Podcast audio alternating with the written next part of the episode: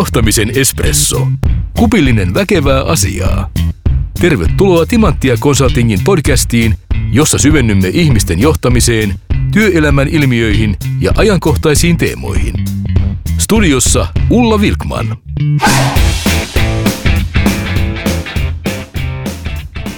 Tämän jakson tavoitteena on ymmärtää, minkälaiset asiat työn aika- ja paikkariippumattomuuteen vaikuttavat ja miten hahmottaa oman organisaation tilannetta. Eli mitä hybridityöstä on hyvä ymmärtää. Alkuun pieni kaupallinen tiedote. Timanttia Consulting auttaa organisaatioita käymään organisaatiossa keskustelua etätyöstä, hybridityöstä sekä monipaikkaisesta työstä sekä ymmärtämään paikkasidonnaisuuden vaikutukset. Teemme muun muassa johtoryhmävalmennuksia ja esihenkilöpäiviä. Moni organisaatio miettii hybridimallia juuri nyt. Ja asioita mietitään välillä vähän vääristä lähtökohdista. Ja meidän kokemus on, että on aika tärkeää ymmärtää, mikä kaikki vaikuttaa ja millä tavoin.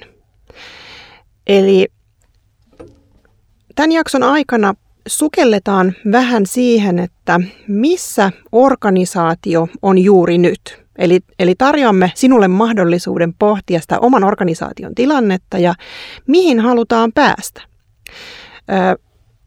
Mä tuun käymään läpi tämän jakson aikana etä- ja monipaikkatyön tasoja, joita on yhteensä viisi.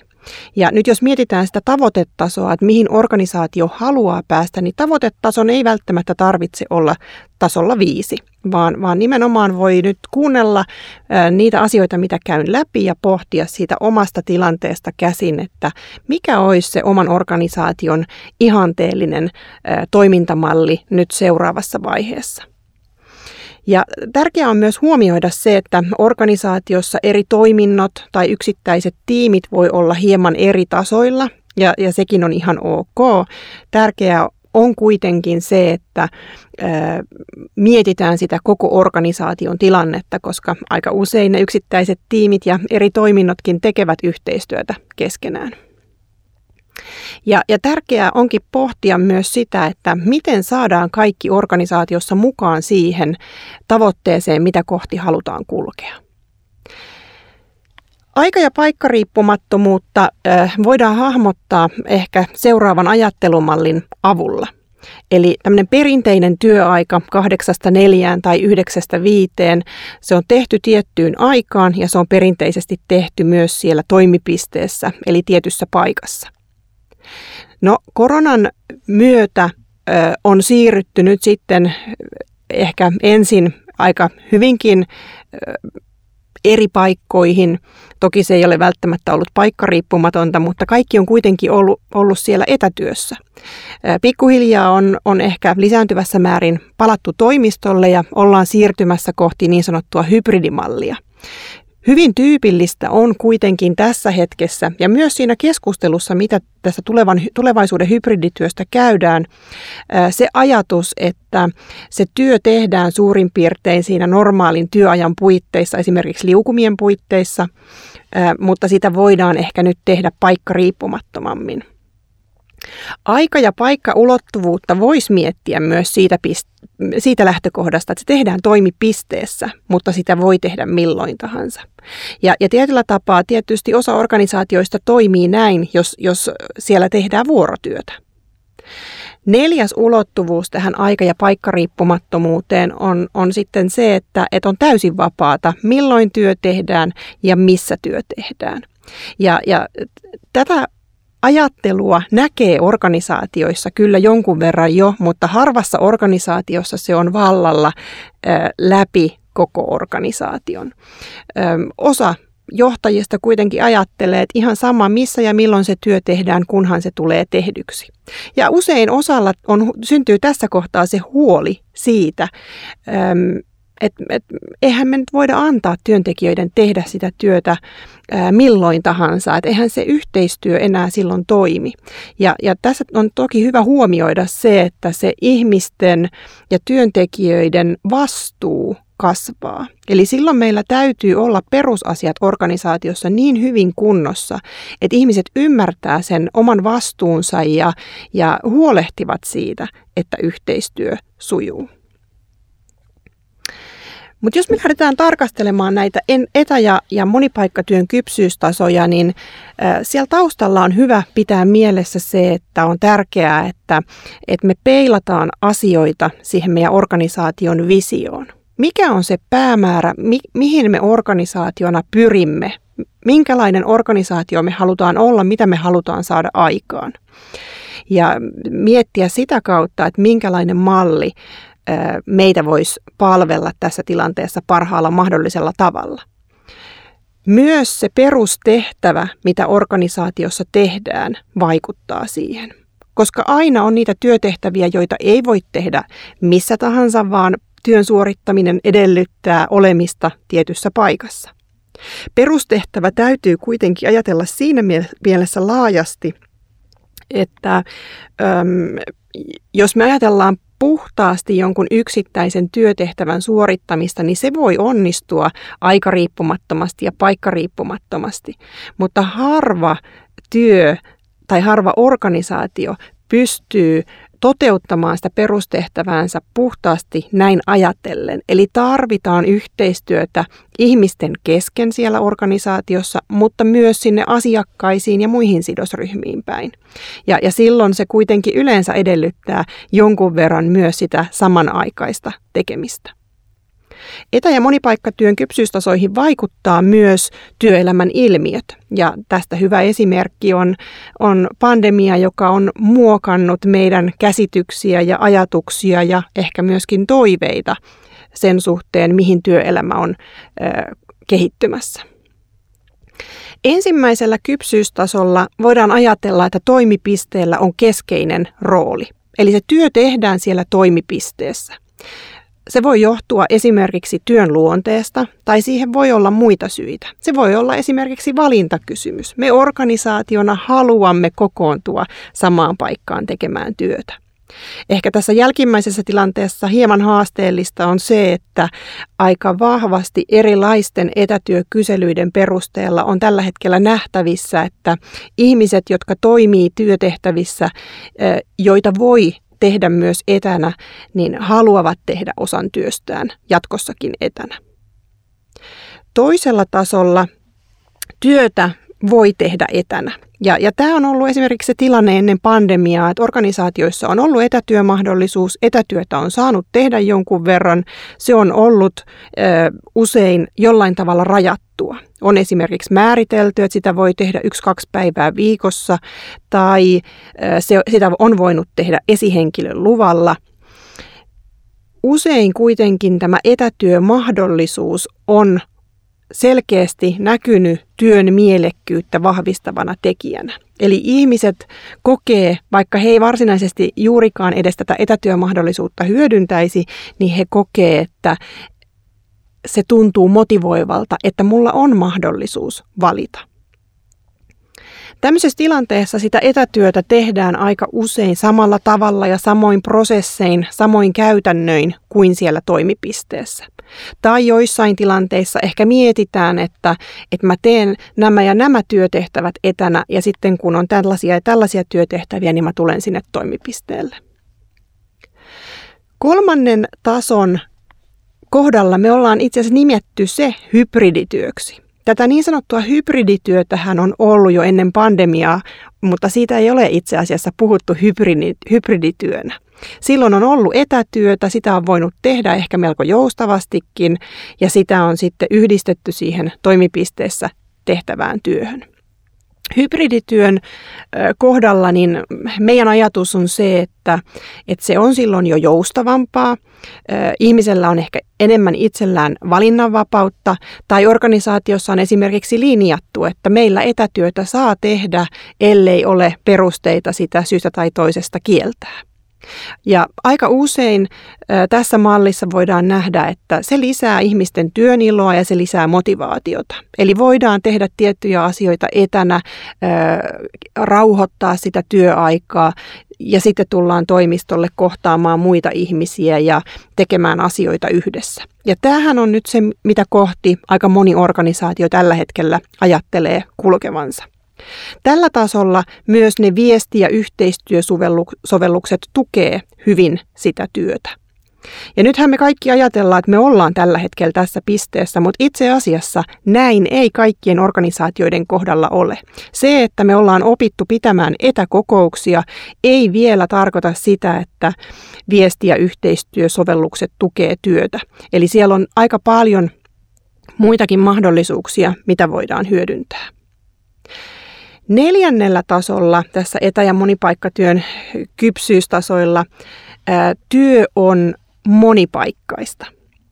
Monipaikkaisuus voi johtua siitä, että tehdään etätyötä ja toimipisteissä tehtävää työtä. Voi olla, että siellä tehdään liikkuvaa työtä, esimerkiksi konsultit tai mm, erilaiset huoltotyöntekijät tai testaajat, arvioivat, myyntityötä tekevät liikkuu tekemään sitä työtä asiakkaille, kentälle, erilaisiin paikkoihin.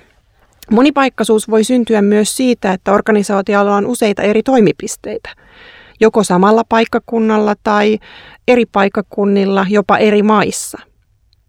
Ja sitten tässä tilanteessa voidaan myös nähdä, että se monipaikkaisuus tuo mahdollisuuden siihen paikallisuuteen. Eli on tärkeää, että pystymme paikallisesti palvelemaan esimerkiksi asiakkaita tietyssä paikassa, tai se paikallisuus johtuu siitä, että meidän raaka-aineet on saatu lähelle tuotantolaitosta.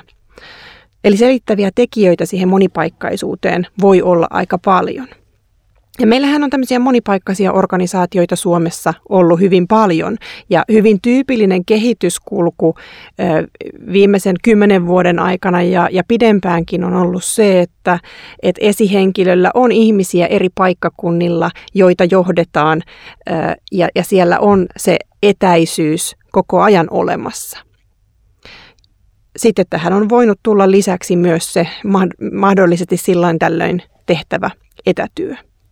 Aika usein kuitenkin tämmöinen monipaikkaisuus, niin se lisää tavalla tai toisella sitä työn tuottavuutta. Ja tämmöinen monipaikkaisuus edellyttää organisaatiolta jo sitä, että toimintatapoja on kehitetty tukemaan sitä monipaikkaista työtä. Meillä on esimerkiksi työ, työtiloja, yhteisiä digitaalisia työtiloja, joissa hallinnoidaan projektia, seurataan työnkulkua, johon tallennetaan tiedostoja tai, tai muita tämmöisiä ratkaisuja. Myös ne yhteistyön käytännöt on jouduttu jo miettimään ehkä aikaisemmin sitä, että milloin me pyydetään ihmisiä tulemaan päätoimipaikalle, milloin me matkustetaan ehkä sinne toimipisteelle, miten me tehdään sitä yhteistyötä, miten me käydään asioita läpi. Mutta mm, ehkä niin menneisyydessä aika paljon on kuitenkin käytetty edelleenkin aikaa siihen matkustamiseen. Ja hyvin usein e, ennen pandemiaakin oli nähtävissä se, että tämmöisissä monipaikkaisissa organisaatioissa e, tekeminen oli aika päätoimipaikka keskeistä. Ja se on ehkä se yksi e, tärkeä asia, mikä kanssa kannattaa tiedostaa jatkossa, että, että tämän, hybridin, anteeksi, tämän pandemian tuoma täys etätyö. Se teki tämmöisistä monipaikkaisista tiimeistä usein taas tasa-arvoisempia. Eli mä oon kuullut useammalta eri organisaatiolta kommentteja siitä, että tämmöiset monipaikkaiset tiimit, missä osa on ollut samassa paikassa kuin esihenkilö tai, tai ovat olleet siellä päätoimipaikalla, niin sitten nämä, jotka on ollut siellä satelliittina muissa toimipisteissä, niin he koki tämän täysetätyön myötä ensimmäisen kerran olevansa osa jotain tiimiä tai olevansa osa organisaatiota, tai he koki, että, että ensimmäisen kerran tämä yhteistyö ja tekeminen on tasa-arvoista. Että he pystyvät olemaan samalla tavalla osa yhteistyötä ja, ja tiimiä kuin kaikki muutkin, jotka aikaisemmin oli jotenkin erityisasemassa siellä päätoimipisteellä. Ja, ja tämä on mun mielestä sellainen näkökulma, mitä nyt kannattaa miettiä, kun me niitä hybridimalleja ja, ja, ja sitä työn organisointia mietitään, että miten me huolehditaan siitä yhdenvertaisesta mahdollisuudesta osallistua ja, ja tulla johdetuksi. Viidennellä tasolla voidaan ajatella, että etä- ja monipaikkatyö on jo tämmöinen strateginen menestystekijä. Eli silloin lähtöajatuksena on paikkariippumaton, työ. Se voi myös olla aika- ja paikkariippumatonta. Mutta että jos organisaatio toimii Suomen rajojen sisäpuolella ja haluaa toimia näin jatkossakin, niin silloin se on ehkä vaan sitä paikkariippumatonta. Jos toimitaan eri aikavyöhykkeillä, niin se aikariippumattomuuskin siellä jo jossain määrin on olemassa, mutta sitä aikariippumattomuutta voi myös hyödyntää menestystekijänä niin halutessaan.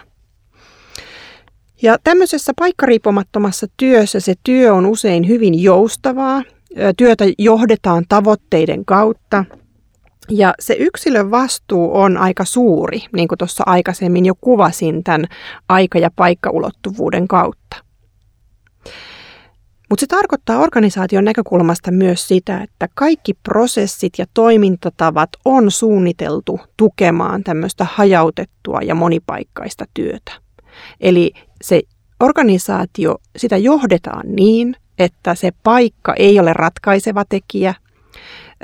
Työn kulku, tiedon jakaminen, kaikki erilaiset tilaisuudet ja tapahtumat mietitään siitä näkökulmasta, että meillä toimitaan hajautetusti.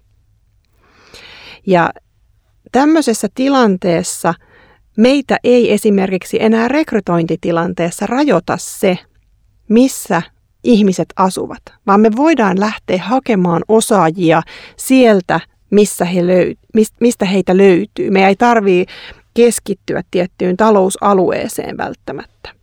Me pystytään myös suomaan meidän henkilöstölle paljon enemmän jouston mahdollisuuksia, jolloin he pystyvät sovittamaan sitä työtä muuhun elämäänsä. He pystyvät ehkä vapaa-ajalla tekemään itselleen tärkeitä, mielekkäitä asioita, jotka suoraan heijastuu myös sitten siihen energiaan, mitä he työhön pystyy antamaan. Ja niin kuin mä sanoin, niin vaikka mä kävin tässä nyt läpi tasolta yksi tasolle viisi erilaisia niin kuin vaiheita tai asteita tämän etä- ja monipaikkatyön näkökulmasta, niin välttämättä kaikkien ei tarvitse pyrkiä tasolle viisi. Eli se pitää peilata sinne organisaation visioon, perustehtävään, minkälaisia asioita me tavoitellaan ja miten me parhaiten, parhaiten organisoidaan se meidän työ. Mutta se, mikä on tärkeää muistaa, on se, että, että se joustavuus, valinnan vapaus siinä työssä on, on merkittävästi henkilöstön motivaatiota vahvistava tekijä. Ja sen takia mä haluan varoittaa myös siitä, että me ei rajata sitä työn tekemistä liikaa. Ja tämmöisiä tyypillisiä keskusteluita, mitä me kuullaan tällä hetkellä meidän työssä, niin on esimerkiksi se, että kun organisaatiossa mietitään sitä hybridimallia, minkälaisella mallilla nyt toimitaan jatkossa, ja, ja puhutaan siitä etätyöpäivien määrästä, paljonko sitä saa tehdä, milloin tullaan toimipisteelle, niin samaan aikaan samassa organisaatiossa saattaa olla tiimejä, jotka toimii ympäri Suomea eri paikkakunnilla. Esihenkilö ei muutenkaan näe, näe näitä ihmisiä kovin usein, ja hänelle itse asiassa on ihan sama, missä he sen työnsä tekevät, kunhan ne oikeat asiat tulee tehdyksi. Ja, ja, ja sen takia on niin tärkeää myös miettiä sitä, että me ei tehdä tästä työstä ja siitä mallista, millä halutaan organisaatiossa toimia, liian jäykkää. Yhdysvalloissa on tutkittu sitä, että kuinka monet ihmiset on valmiita vaihtamaan työpaikkaa, jos semmoinen sopiva malli siihen etätyöhön ei, ei löydy. Ja onkin mielenkiintoista nähdä, mihin tämä, tämä täällä meillä Suomessa kehittyy ja, ja kuinka paljon me nähdään liikehdintää, jos, jos he, työntekijät kokee, että oman organisaation käytännöt on, on liian rajoittavia eikä ne tue tuen mahdollisuutta järjestellä sitä omaa elämäänsä sillä tavalla, että se tuntuisi mielekkäältä. Toivottavasti sait tästä vähän ajatuksen siementä siihen, että mitä se hybridimallissa toimiminen tarkoittaa ja mitä se voisi ehkä olla vielä enemmän ja minkälaisia asioita organisaatiossa pitää laittaa kuntoon, minkälaisten asioiden kehittämiseen pitää panostaa. Ja näihin tulet saamaan toki lisää ajatuksia ja vinkkejä meidän seuraavissa jaksoissa myös. Ja tähän lopuksi haluan vinkata hybridityön e-kirjasesta, jossa on käyty viisi eri osa-aluetta, joita tähän hybridimallin miettimiseen liittyen on, on hyvä pohtia. Sen löydät meidän nettisivuilta www.etajohtaminen.fi kautta hybridityöhon viiva sujuvasti viiva opas.